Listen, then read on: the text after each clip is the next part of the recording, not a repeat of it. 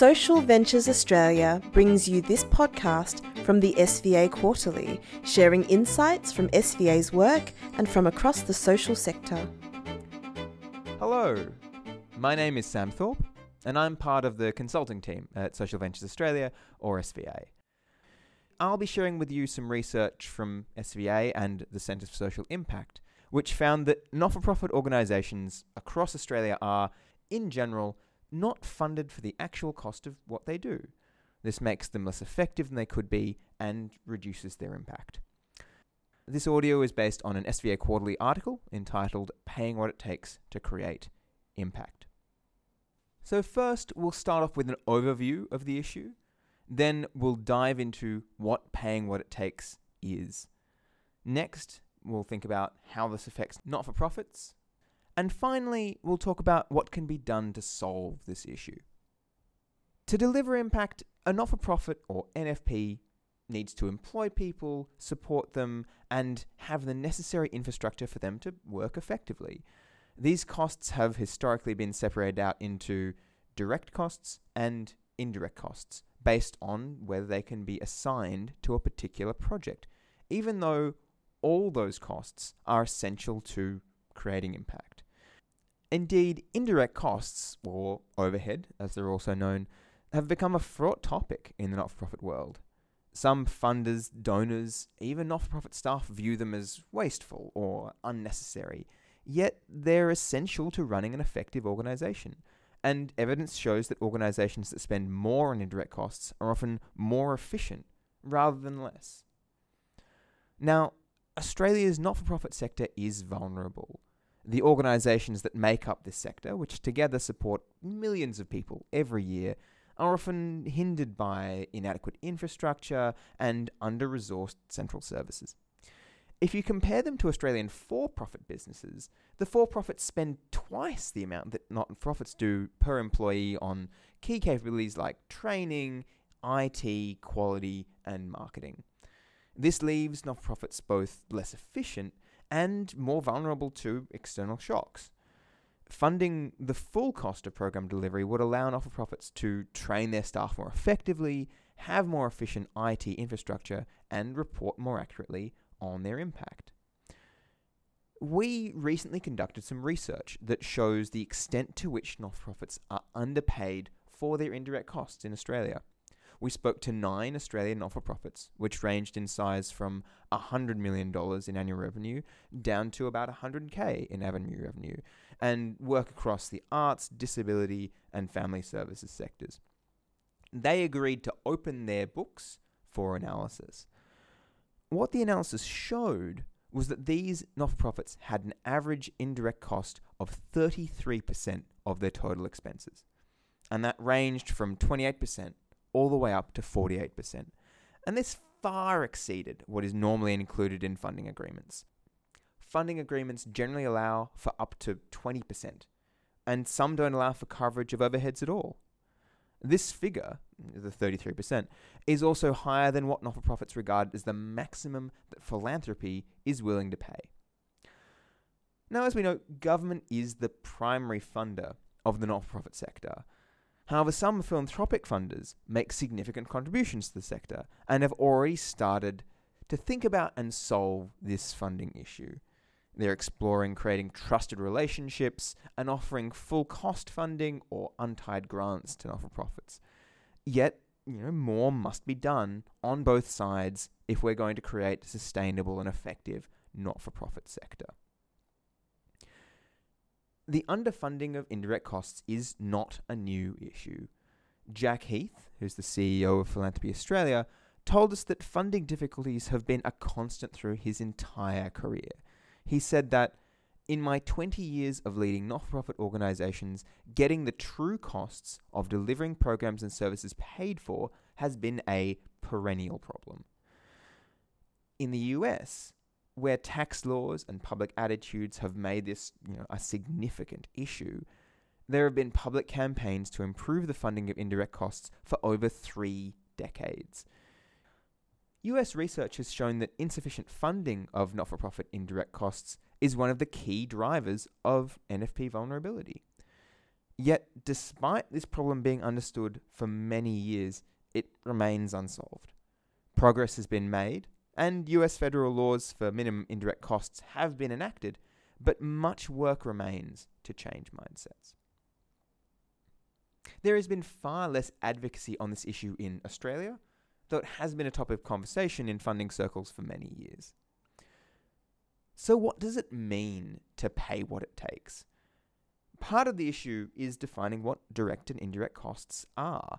One way to think about direct costs is as costs that are specific to a project, that is costs that would not be incurred if the project didn't exist, such as service delivery staff and project expenses.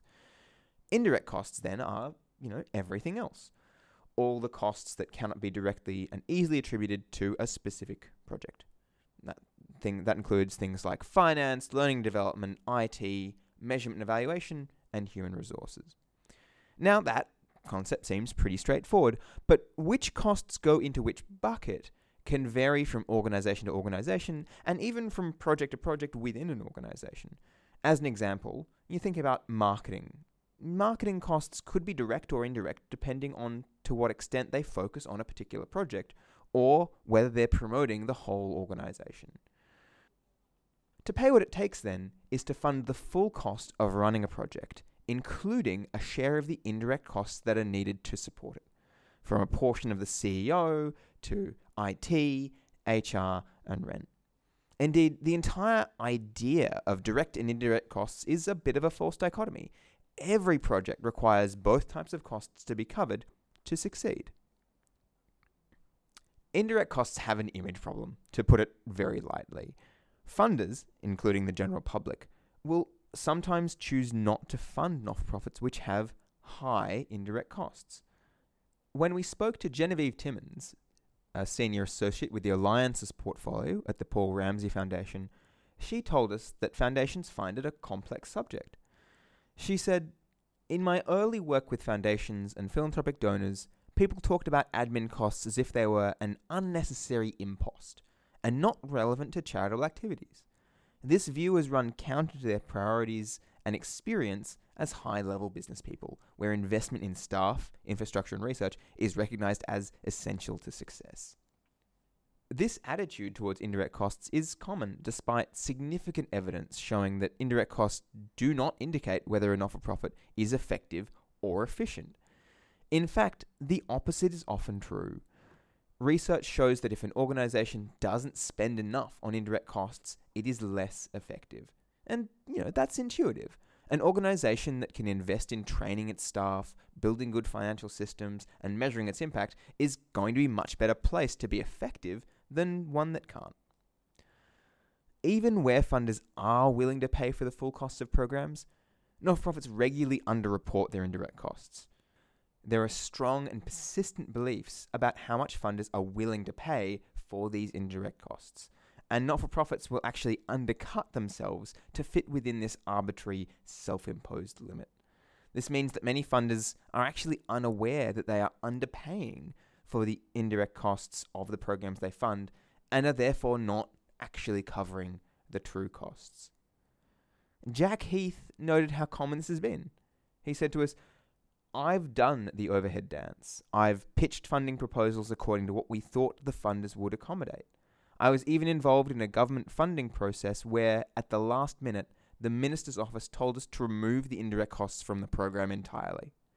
And, in a desire to get the program funded, I said okay." Genevieve Timmons said that people's understanding of this issue is also highly varied, even within philanthropic organisations. She said, "Levels of awareness can be starkly different according to whether you are speaking to staff, directors, or individual private donors. It's often staff that are already well down the track of understanding the need for indirect costs and keen to have their board and donors move to the right side of history on this issue." There are many reasons that not-for-profits find it difficult to be honest about their indirect costs. The power difference between funder and fundee makes it difficult for not-for-profits to have honest conversations about costs with their benefactors. The competitive nature of the funding environment means that not-for-profits are discouraged from revealing information they believe could be potentially damaging, even if it may lead to better funding arrangements. There are also significant reputational concerns about indirect costs, with media commentary often being highly negative. Indirect costs are only used to assess and compare not-for-profits because of a lack of simple alternatives. If you think about for-profit businesses, their performance can often be distilled to a set of financial metrics. Not-for-profits, however, resist this kind of easy comparison.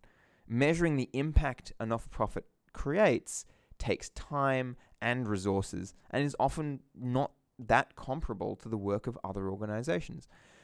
The outcomes that funders and not-for-profits are aiming to achieve are also not always aligned. Hence the appeal and longevity of indirect cost measurement.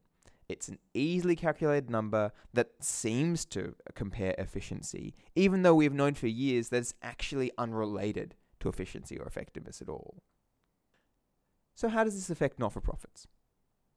Not-for-profits have been battling with this issue for so many years that has become ingrained in their processes. This includes many not-for-profits creating deliberate inefficiencies to reduce the observed indirect costs of a project. N F Ps named a number of harmful effects resulting from underfunding. Firstly, frontline staff do more administrative work as they can be considered a direct cost. This affects the structure of organisations. Other costs get shoehorned into direct costs even when it doesn't make any economic sense.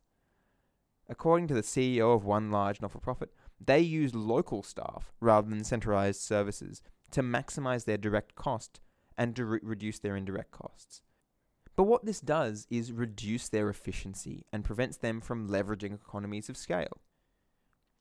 Secondly, not-for-profits have had to spend significant time searching for funding to shore up their existing programs.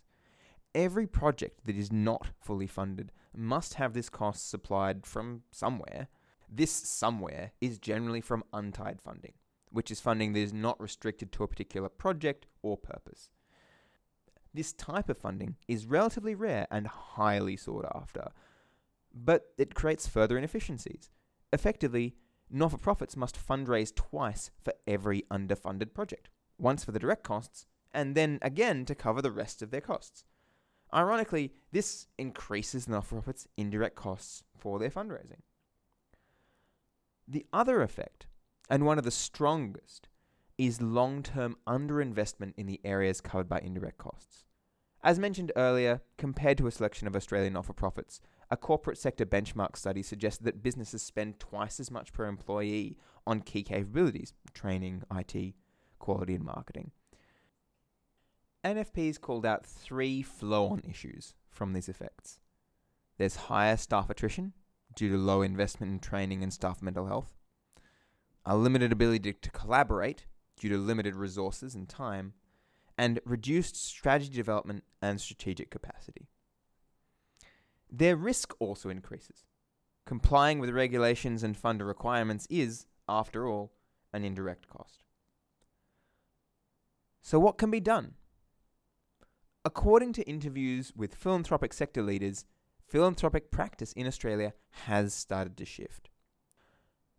Genevieve Timmons noted that a number of Australian philanthropic funders have begun to pay for the full cost of impact, with several focusing on how to support the whole organisation rather than just the project. She told us that this is not a new concept. For some foundations, indirect costs have been a part of the discussion for many years.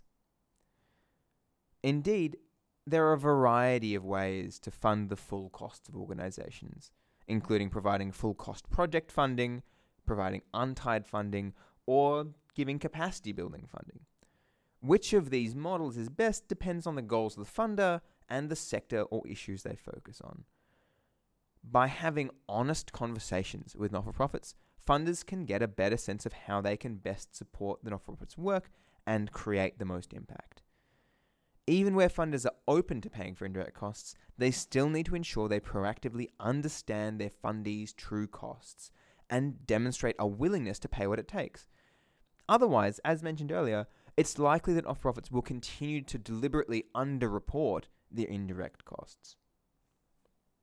As Jack Heath notes, convincing not-for-profits to be open and honest about their costs requires a significant level of trust in the relationship. Otherwise, they fear losing their funding. He says, we need to make an extra effort to create much higher levels of trust between non-profits and funders, so that we all feel comfortable having much more direct discussions. Part of this issue is a lack of good data. A better understanding of cost allocation methods and better data on the cost of achieving outcomes will also help to shift this power differential. Funders are often unsure about the true costs of creating specific outcomes. Indeed, not-for-profits can have a limited understanding of their own actual costs and how they should be allocated by project. The public narrative around indirect costs also needs to change. The belief of the media and general public play a big role here. They create a situation where many people new to philanthropy or the not-for-profit sector have a dim view of indirect costs that needs to be consciously and actively reversed. Indirect costs should not be associated with waste in the minds of the public, of funders, or of not-for-profit staff themselves. Spending donor money to have an accountant is not wasteful. It's prudent. Spending donor money on a better computer system or more administrative staff can actually increase efficiency and make every dollar go further. Not-for-profits need to have the freedom to balance their costs in a way that they believe creates the most impact. But there's a lot that needs to be done to change attitudes towards indirect costs more broadly. This work was supported by the Paul Ramsey Foundation and the Origin Energy Foundation. Links to the full report and other reference material can be found in the S V A Quarterly article, Paying What It Takes to Create Impact. Related articles and podcasts can be found on the S V A Quarterly site, w w w dot social ventures dot com dot a u forward slash S V A hyphen quarterly.